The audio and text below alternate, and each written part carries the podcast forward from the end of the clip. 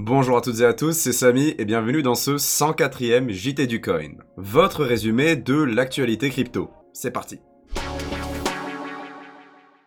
Je commence avec Bitfinex, devinez quoi, une nouvelle action légale a été lancée contre l'exchange. Une fois de plus, on les accuse de manipulation de marché. En effet, il y a déjà eu une plainte le 6 octobre dernier et ça continue. Bitfinex répond à cette nouvelle plainte avec agacement, jugeant que ces accusations manquent de fondement. Bitfinex et Tesser en ont assez de porter cette image de vulgaire planche à billets et comptent bien prendre des mesures pour mettre fin à ces épisodes légaux. Quoi qu'il en soit, l'équipe juridique du groupe n'en est pas au bout de ses peines à l'approche des fêtes de fin d'année. Bonne chance à eux.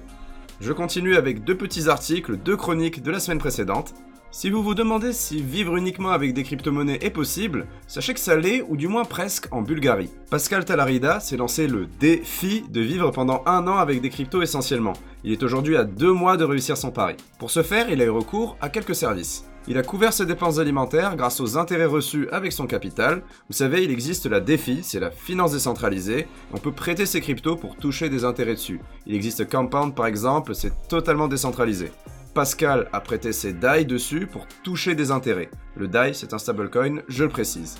Très certainement, il doit avoir un capital un minimum solide pour en tirer quelque chose d'exploitable tous les mois. Pour ce qui en est du loyer, Pascal se verse un salaire en DAI qui convertit en fiat via Wirex. C'est un peu triché, ok, parce que Wirex c'est une forme de banque, mais la performance reste quand même exceptionnelle. Si vous manquez d'inspiration pour vos résolutions de la nouvelle année, voilà un challenge potentiellement intéressant. Enfin, pourquoi si peu de gens se lancent dans un quotidien 100% crypto? C'est la question que ce nouvel article essaye d'adresser. Le problème principal, ce n'est pas la volatilité, mais surtout les taxes. La plupart des pays ne proposent pas un environnement fiscal favorable à l'usage des cryptos. L'impôt s'applique sur toutes vos plus-values, même si vous ne les retirez pas. Dès que vous convertissez dans une devise ayant un cours légal, vous devez payer l'impôt. De quoi se prendre la tête si l'on réalise de multiples paiements. Mais quelles sont les solutions pour éviter ça? Eh bien vous pouvez déménager dans une juridiction qui ne taxe pas les plus-values, comme le Portugal, Singapour ou la Biélorussie pour les plus aventureux. Ou alors passer par un software qui automatise les déclarations sur chaque conversion. Mais bon, c'est pas top pour la vie privée. Que certains gouvernements assouplissent leur régime de taxation, ça, ce serait une bonne solution. Avec un peu de chance, ça pourrait se produire. En parlant de chance, les clients d'Upbit en ont. Ce grand exchange crypto coréen s'est fait voler 342 000 Ethers de son hot wallet, soit 44 millions d'euros. Mais pas de panique, la plateforme a d'ores et déjà annoncé qu'elle remboursera toutes les pertes de ses clients. Les hacks sont légion cette année, mais celui de Bit soulève quelques doutes sur son origine. Beaucoup pensent à un commenté, mais rien n'est confirmé.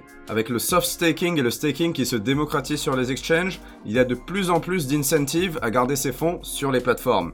Mais pour quel risque? C'est l'heure du break, et pour celui-ci, je me permets de mettre en avant une interview que j'ai réalisée, ça faisait un bail d'ailleurs. Je suis parti poser quelques questions au chef de la stratégie chez Binance lors de mon séjour au Portugal. Si Binance ça vous botte, je vous invite à checker cette petite interview, elle vous attend dans la description et en fiche. On finit sur un bref chapitre dédié aux banques. On commence avec la BCE, la Banque Centrale Européenne, qui veut vraiment son crypto-euro. Le 26 novembre, Benoît Curé a rappelé l'impérieuse nécessité de favoriser la création d'une monnaie numérique pour la Banque Centrale. Benoît Curé, c'est un membre du directoire de la BCE. Bref, il s'agit de faire survivre le système bancaire vieillissant face aux nouvelles technologies de paiement apportées par Bitcoin et les autres blockchains. La suite est à surveiller, on leur souhaite bonne chance. Enfin, les banques allemandes pourront bientôt conserver et vendre du Bitcoin.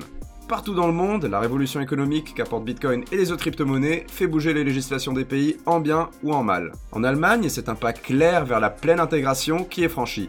Bitcoin va pouvoir être géré par les banques traditionnelles comme n'importe quel autre actif. Après la Suisse et la Corée du Sud, c'est donc un pays de plus qui va rentrer dans la nouvelle ère crypto-économique en 2020. Il n'en est que plus dommage que d'autres nations continuent à freiner l'adoption des crypto-monnaies par leur taxation peu raisonnable. C'est la fin de cette édition. N'oubliez pas la description pour tous les liens vers les pages et articles présentés dans le journal. Je vous prépare quelques surprises sur les jours à venir. N'hésitez pas à me suivre sur Twitter pour être informé. Je compte sur vous pour partager la vidéo, la liker, le commenter. Et je vous souhaite comme toujours la meilleure des semaines. Surtout, ne capitulez pas, apprenez chaque jour et que la crypto soit avec vous. Normalement.